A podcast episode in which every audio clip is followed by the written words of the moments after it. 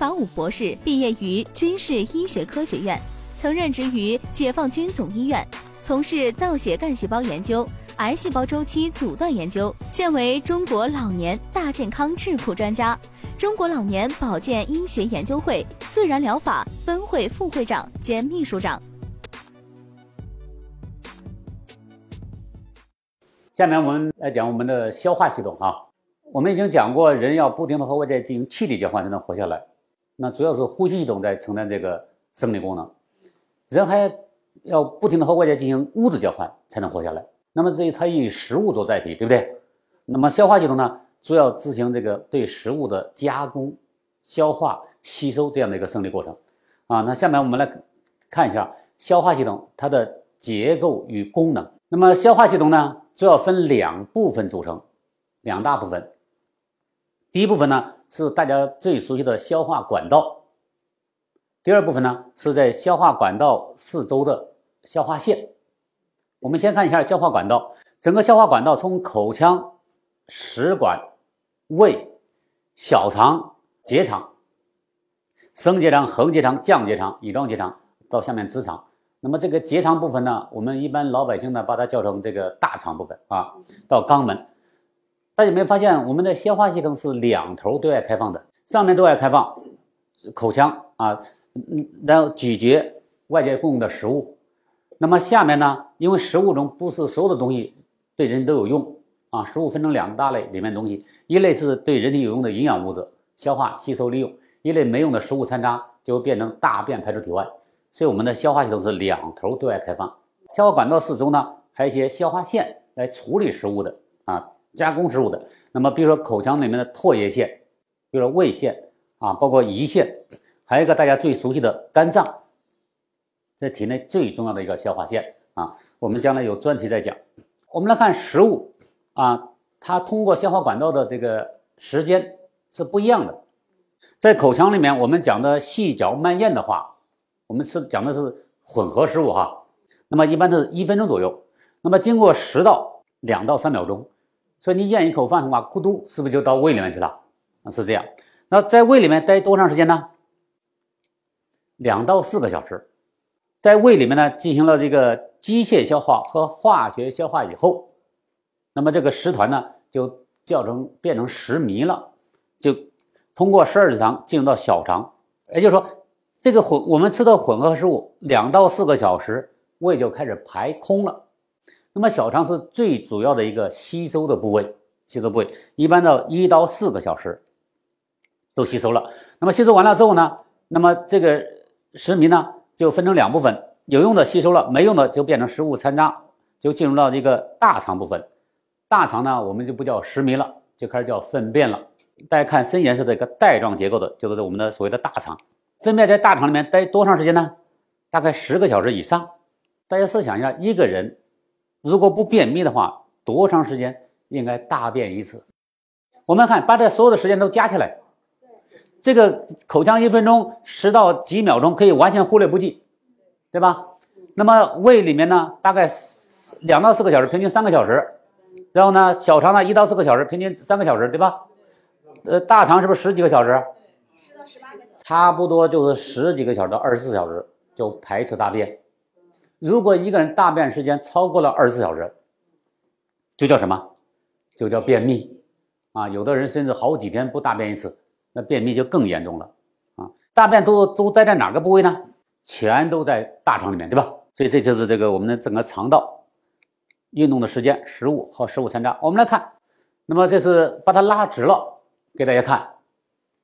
食物进入到胃里面之后，然后呢，怎么处理的？到在哪吸收的？我们吃的食物里面，其中有一一部分是人体有用的营养物质啊，要消消化、吸收、利用。我们看营养物质在哪吸收的呢？是不是几乎全部在小肠吸收的？胃里面有没有吸收？很少很少，几乎没有吸收。结肠是不是也很少啊？大部分就可能就是水分那个重吸收了，所以我们主要是在小肠吸收的。这我们经常讲，哎，一个人胃不好，吸收不好，这样讲的话就讲的不是特别的科学。胃不好主要影响什么？影响消化，因为消化不好，吸收就不好。它一定先消化后吸收。那么什么叫消化呢？消化就是把我们人体所需要的原材料进行处理，对吧？变成身体可以吸收利用的东西，这个过程叫消化。所以从大变小的过程，包括化学上的这个成分的一个呃转变的过程。比如说你吃的是多糖，你把它变成单糖吸收，对吧？你吃的蛋白质变成它的组成成分氨基酸，这个过程就叫消化。那这个消化呢，是一个成分的变化，这个叫化学消化。那还有一种消化呢，比如说吃一大块馒头，你都没有细嚼慢咽，咕咚就咽下去了。那么在胃里面经过机械收缩，把它研磨成小的，便于下一步消化，这个就叫机械消化。所以人的消化呢有两大类，一个是机械消化，一个是化学消化。那么假设你的胃的蠕动能力变差，机械消化是不是就受影响？那么如果你胃酸分泌这个不足呢，化学消化是不是受影响啊？受影响啊。所以胃如果休息不好的话啊，胃休息不好的话，那么就会影响下一步的吸收。吸收主要在小肠进行的啊，大家有没有发现，我们整个消化系统的肿瘤，十大恶性肿瘤里面，其中有一半儿，有五个都是消化器官的肿瘤，比如食管癌、胃癌、结直肠癌、胆胆囊癌，包括肝癌，是这样的。但大家有没有发现一个问题，很少有小肠肿瘤，人得的肿瘤都是在哪儿？要么在小肠以上部位，要么在小肠以下部位。大家有没有思考这个问题？为什么小肠很容易很少得肿瘤？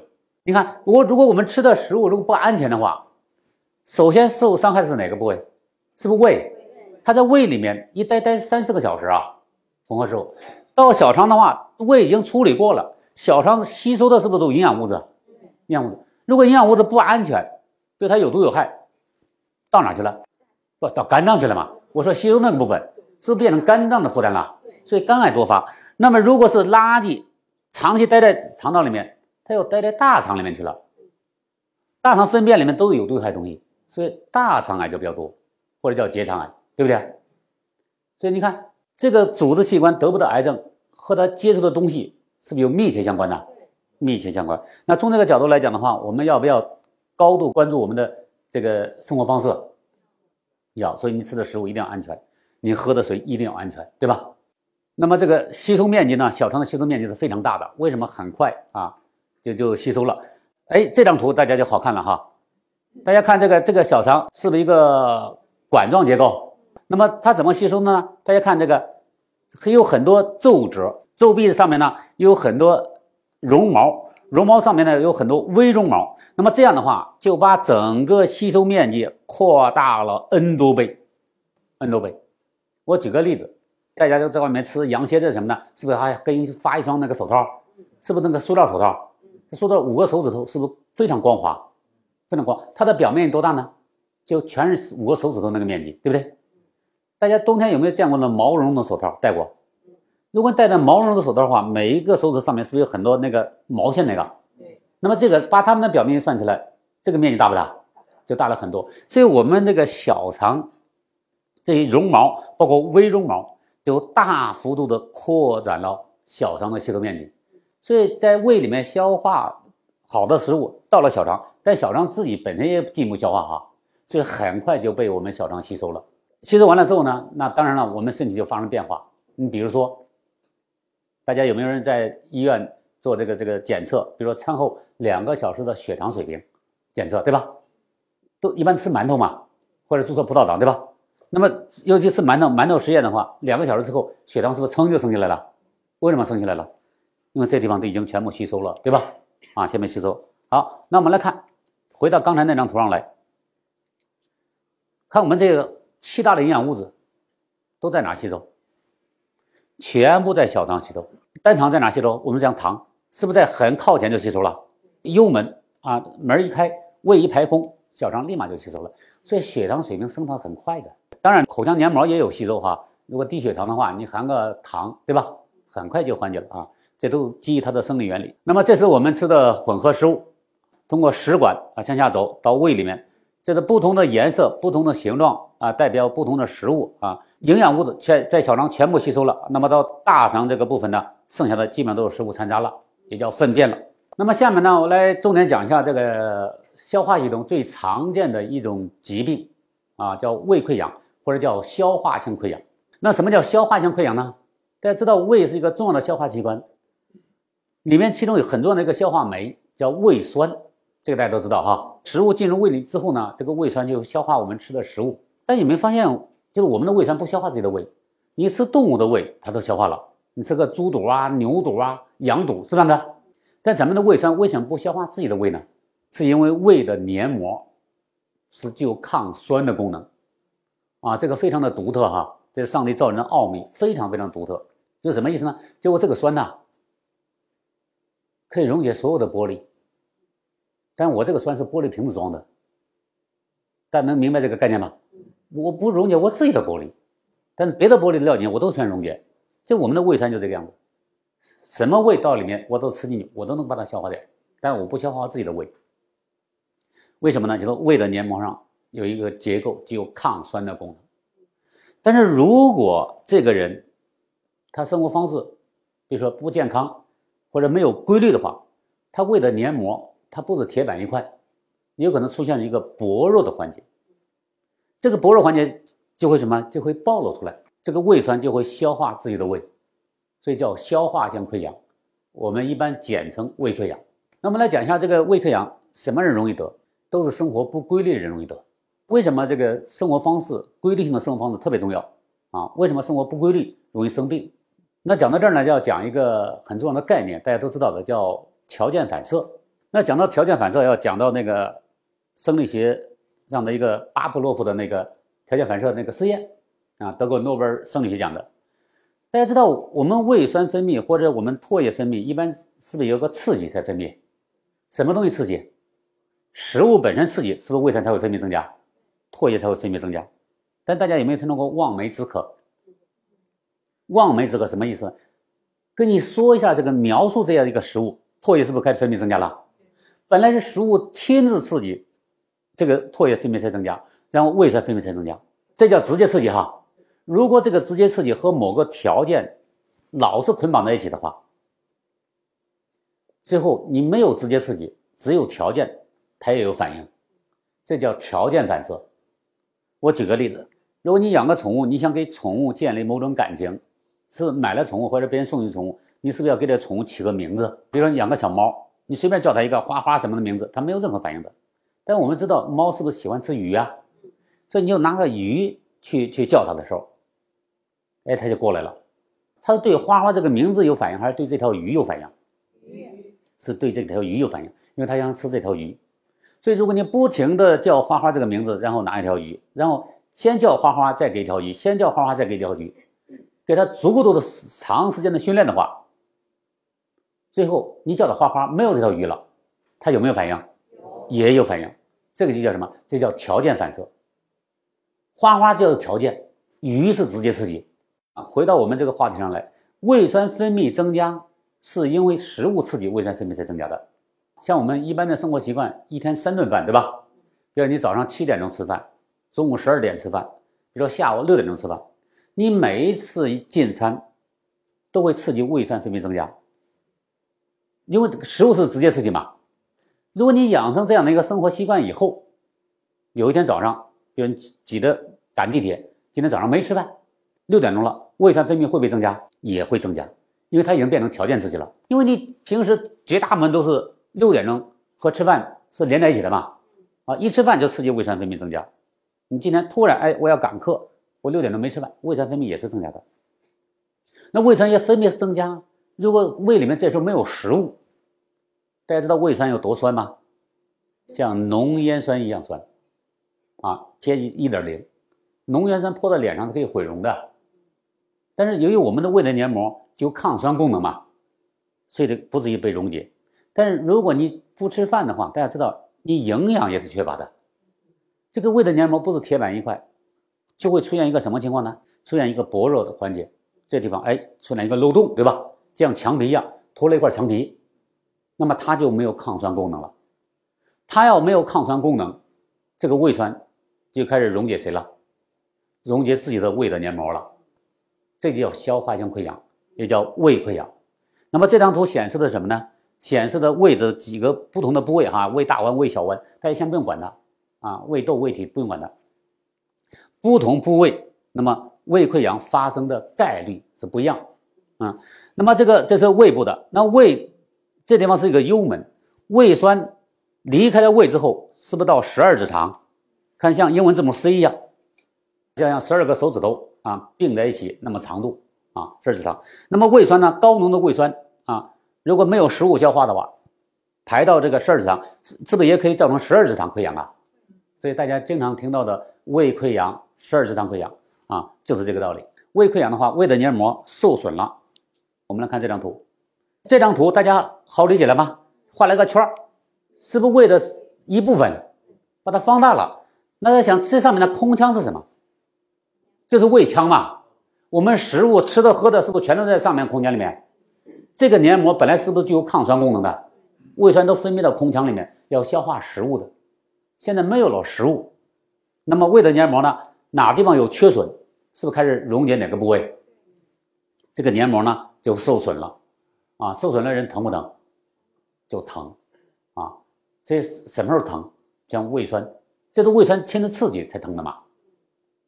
在什么情况下你胃酸疼的频率比较高？或者吃了饭之后，你你一吃饭会刺激胃酸大量分泌嘛？你分泌的越多，是不是越难受啊？刺激的越严重啊！进餐之后，如果这个黏膜没有及时的修补上，这个胃酸会进一步侵蚀这个胃的黏膜，就叫黏膜下层，看到了吗？那么如果再到这儿，你还没有清这个修补上。还到基层黏膜，因为胃它总是结构是有限的嘛，这是我们人为画画纹，这样相对来讲没那么厚，对不对啊？这个示意图画的比较夸张，很厚。那这样如果机器这样的话，大家想会不会有可能胃穿孔呢？是因为胃穿孔的啊，胃穿孔的话，食物如果掉到腹腔里面，是不是很容易感染呢？感染的后果就非常严重了啊，还有大出血的风险。好，我们再回到这个胃溃疡。当一个人如果有了胃溃疡的话，大家记住，我们身体是有自我更新能力的。你意识到意识不到，我们身体都会想办法把这溃疡面是不是给愈合上？那么怎么才能把这个溃疡面愈合上呢？要不停的细胞分裂，不停的细胞分裂，对吧？来来来来修补这个组织嘛。我在呼吸系统那节课里面讲过了，如果细胞要不停的分裂，不停的分裂。尽管它的出发点是好的，对吧？出错的概率高不高？就是说你干的事儿越多，越容易犯错嘛。所以长期的溃疡，我我今天讲的是胃溃疡，任何部位的溃疡都属于癌前病变，都属于癌前病变。所以胃癌绝大部分都是从胃溃疡发展来的，所以胃溃疡就不是一个小问题，它是一个典型的癌前病变。那我们下面来看一下，医院是如何治疗胃溃疡的。那么目前治疗胃溃疡的药物呢，有那么三大类啊。我讲的药物治疗，第一大类是降低对胃黏膜有侵袭力的药物。我刚才讲了，胃溃疡是有一个症状的，是不是疼痛？疼痛是个症状，它不是疾病本身，对吧？啊，疾病本身是什么？是不是胃溃疡？胃酸侵蚀了这个胃的黏膜，对吧？有了溃疡面，那个结构的变化是疾病本身，但由于这样的结构变化呢，很容易一个临床症状叫疼痛啊，疼痛。这医院怎么解决的呢？他用了一个制酸剂类的药物，各种替丁。这个制，大家看它不是制造的制，是抑制的制，制酸剂。也就是说，吃了这类药物以后，这个胃酸分泌量是不是减少了？那么胃酸量减少了，胃酸对这溃疡面的刺激是不是减轻？啊，你难受状态就缓解。那我们来看这种治疗方式有没有治到点子上？嗯，为什么没有治到点子上？用了制酸剂之后，它不会让已有的溃疡面愈合，有没有发现？它没有这种生理功能。这第一，第二个，你能不能用制酸剂把胃酸完全抑制住？就不可能，因为胃酸完全不分泌的话，人没有消化能力了。而且胃酸大家记得还有杀菌功能呢。我们吃的食物都没有经过消毒的，所以如果一个人胃酸完全被抑制住的话，那后果是不堪设想的啊！所以这个这个完全是一个对症治疗药物。胃酸分泌减少，消化功能下降，消化功能下降，下一步的吸收呢，是不是受影响啊？受影响的话，你的营养的物质的吸收是不是也受影响？那么营养物质吸收受影响的话，这个溃疡面是不是更难愈合呀？更难愈合，所以它会进入一道恶性循环的过程。啊，这个很多人，这个胃溃疡在医院医治做了十几年甚至二十几年都治不好。啊，这种患者多不多？太多了。这是第一。第二大类药物，增加黏膜有防御力的药物。刚才讲了，如果你只用制酸剂的话，它带来一系列的副作用嘛，对吧？我怎么减少这个副作用呢？啊，那就换一种思路，不让你分泌胃酸不合适，对吧？但我又不想让你疼，怎么办呢？因为你疼是因为胃酸接触了这个溃疡面我第一个思路是不让你分泌胃酸，但这样不行。那好了，换一个思路，我。胃酸你随便分泌，该分泌多少还分泌多少，但是我不让你胃酸接触到这溃疡面就像什么呢？就像我们有了创伤之后用个创可贴一样，对吧？创可贴啊，因为这个伤口如果如果不处理的话，脏东西容易进去嘛，容易感染，我用创可贴把它盖上，就类似这个道理。这叫胃黏膜的保护剂，像乐德威啊、阿司匹达这样是一个保护剂，不让胃酸接触到这个溃疡面接着，那大家试想一下哈。你吃了这个药之后，这个药是不是只会跑到溃疡面上？不会，这是第一个。第二个，即使它把溃疡面完全给覆盖住了，胃酸接触不到了，这个溃疡面能不能愈合？就像贴了一个创可贴一样，伤口愈合是创可贴让愈合的，还是我们身体愈合的？是身体愈合的，不是创可贴让它愈合的。这个大家一定要搞清楚。也就是说，这两类药能不能治愈胃溃疡？第三大类药呢，清除幽门螺杆菌的。幽门螺杆菌呢，也是一种病因，不是所有人都是幽门螺杆菌感染，啊，也不是所有人得胃溃疡都是生活方式不规律，其中有一部分患者是幽门螺杆菌感染引起的。我先问大家个问题：杀了这个幽门螺杆菌，那个溃疡面能不能愈合？也不能愈合。那么这是目前医院治疗胃溃疡的策略药物，不管吃的什么药物。大家一定要学会看药品说明书，看它的药理作用那个部分，你就知道它属于三大类药物的哪一大类了。那我们现在来看，这个人如果想完全彻底康复的话，胃溃疡，他避免进一步发展成胃癌的话，他应该采取什么样的措施？健康的生活方式是非常重要的，有规律的，是不是一日三餐？这第一个。第二个呢，他不要再吃刺激的东西了，因为你在喝酒啊，在抽烟呢。这溃疡面对溃疡面来讲也是个病因呢，要进一步刺激的。第二个呢，如果是幽门螺杆菌感染的话，配合医院是不是抗菌治疗啊？也很重要。下一步就是补充营养素，把那溃疡面要愈合掉，对吧？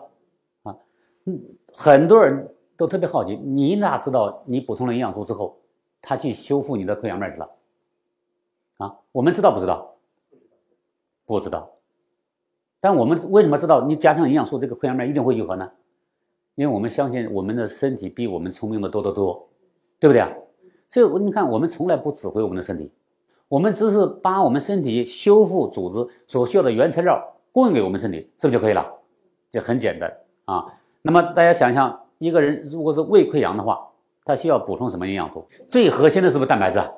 因为蛋白质是所有生命的物质基础，所有生命的结构的物质基础。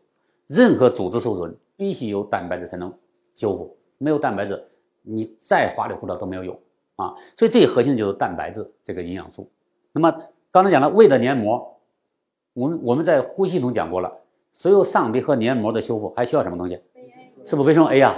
所以还要补充维生素 A 啊！维生素 A 呢，作为脂溶性维生素，啊风险比较大，所以我们可以补充它的原材料类胡萝卜素，对吧？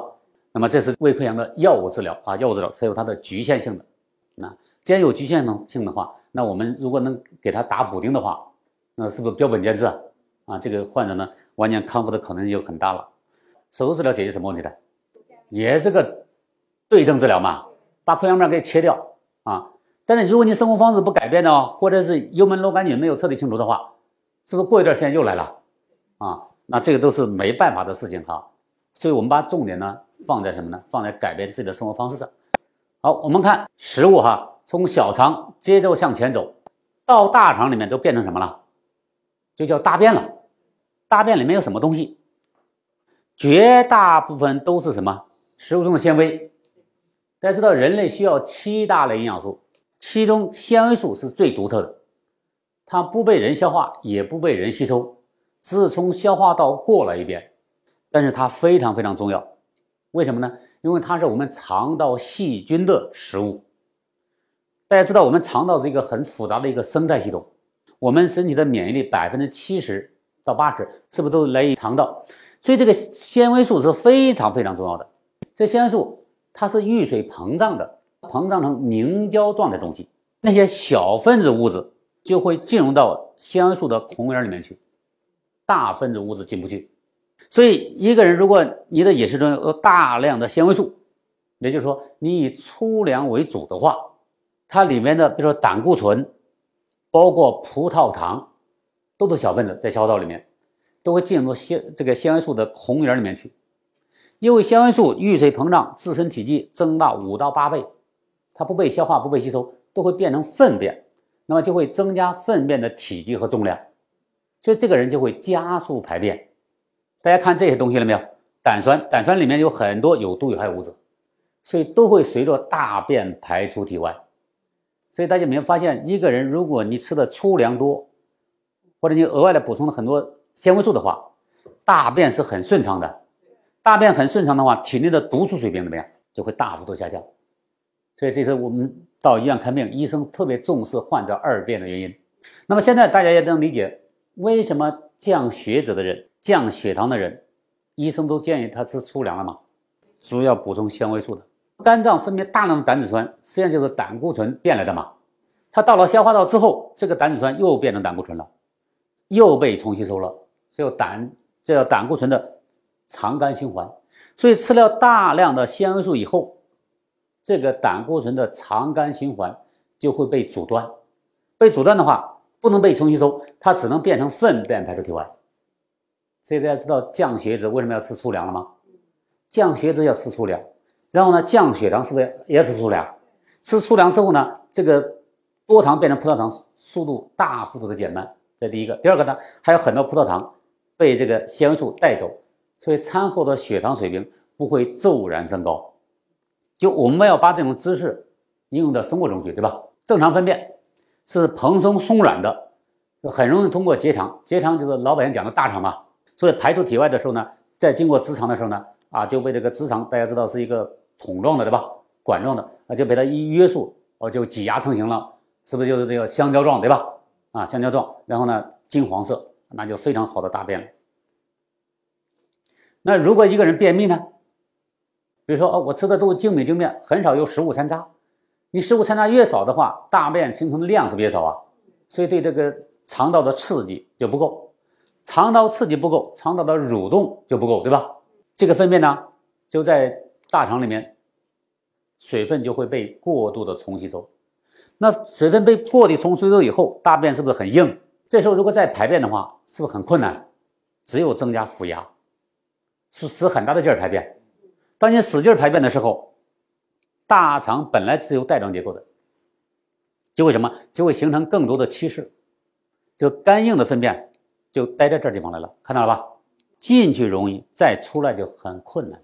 粪便本来是个有毒有害东西，一待像那粪石的话，它都不是待三五天了，可能待很多年了，所以这地方是不是很容易就恶变呢？所以你看。结直肠癌的发生率为什么那么高？基本上和城市化有关系的啊。第一个吃的精米精面太多了，对吧？然后呢，活动量也少了，运动也可以增加排便的，对吧？然后呢，很多人呢还不喝水，对吧？喝水少，所以便秘呢就很常见，所以结直肠癌的风险就非常非常的高。那么哪些是肠道癌症的癌前病变呢？就这个息肉。息肉是一个最典型的癌症的癌前病变。我们讲的肠道，任何部位的息肉都是一样的。息肉呢是一种从肠腔黏膜突出的一种异常增生。如果这个息肉长在直肠或者离直肠比较近的乙状结肠那个部分，那最后都是形成大便要排出体外的那个通道。如果这时候你有大便又不是松软的，对吧？又又比较偏硬的话，这个息肉变成一个。这个道上的障碍物了，对吧？就会出血。那么这个血如果大便上带血的话，是什么血？一定是鲜血。所以大便如果鲜血的话，你排除了痔疮之外，就要考虑这个东西。如果是食道出血或者胃出血的话，它的排出体外的时候用大便排的是什么血？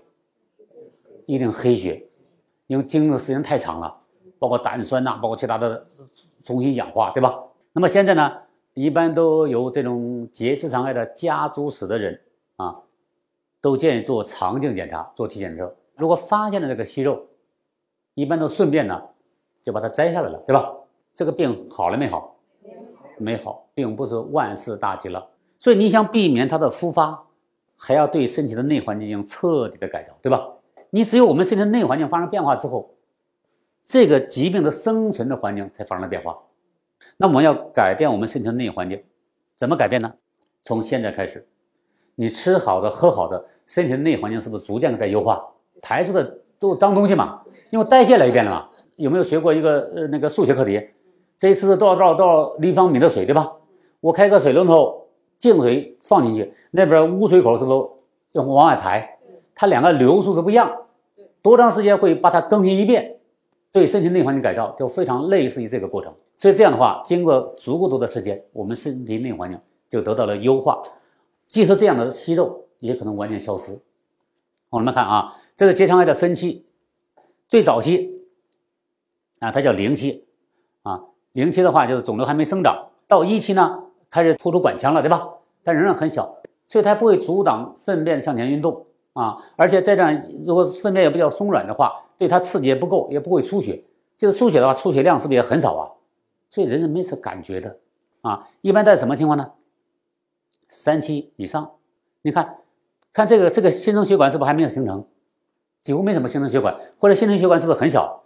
但一旦有了血液供应呢，就容易长大。正常组织不应该有新生物存在，你这个息肉有个新生物嘛？有新生物存在。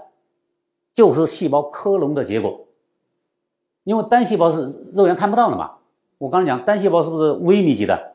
像火柴头那么大的肿瘤组织已经三千万个肿瘤细胞了。你像子弹头那么大，像手指肚肚这么大，有十亿个肿瘤细胞了。大家试想一下，当医学上能够探测到这个组织的时候，是不是这个细胞已经分裂 N 多代了？一旦有了新生血管，营养供应充足的话，它有可能是什么？开始疯长了。所以这就是为什么医学上探测有没有血流信号，我们来判断它的风险程度的原因。还有一个呢，就是直肠啊，刚才讲的结肠部分，如果得了直肠癌的话，刚才讲的那个肿瘤组织，我长在这儿，如果这个地方得了癌症，得了直肠癌，医院是不是手术治疗？那大家试想一下，如果直肠癌手术在这儿治疗的话，这组纵向肌肉受到破坏之后，这肛门括约肌。是不是就失去了这个它的生理功能了？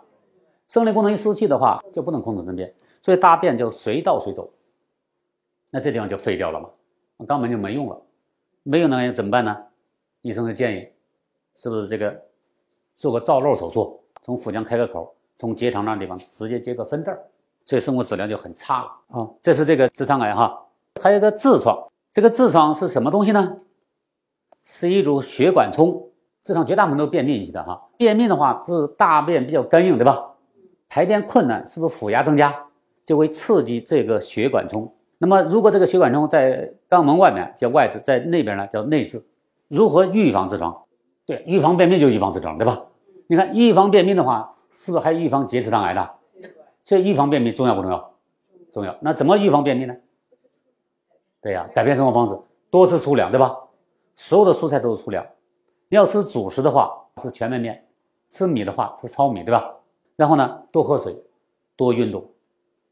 你看，十大恶性肿瘤里面，其中有一半的消化器官肿瘤都可以预防住。所以，我我我我特别困惑的就是，很多病我们一方面把它叫成生活方式疾病，一方面把它的解决方案变成一大堆处方药。实际上，我们就承认这个不健康的生活方式是病因，但是我又不消除病因，对吧？我我吃药。我想让完全好，这在逻辑上完全是荒唐的，啊！所以大家一定要把重点放在改变生活方式上，啊！生活方式健康了之后，我们人类的疾病百分之七八十，常见慢性病都可以预防住，这是成本最低的一种方法。这一次国务院颁发的《健康中国二零三零规划纲要》里面讲的，每个人都是自己的健康的第一责任人，然后关口前移，对吧？那么这个关口是什么？是医院的门口吗？钱移移到我们这个生活的场景下，对吧？医院是一个补救措施，真正健康完全靠我们自己。这一个人健康不能偷懒的，哎，不能采取外包的方式。哎，我我我我有钱啊，我拼命挣钱，不管健康。啊，有有了健康问题之后，我用钱来把健康从医生那儿再买回来，这是不可能的啊，这是不可能。所以每个人都是自己的健康第一责任人，每个人都要为自己的健康负责任。啊，这是这个我们讲的消化系统啊，这个常见疾病。那么这是消化系统就给大家分享这么多啊，我希望对大家呢有帮助。所以一会儿大家吃饭的时候吃粗粮，好不好？好，好，谢谢大家哈。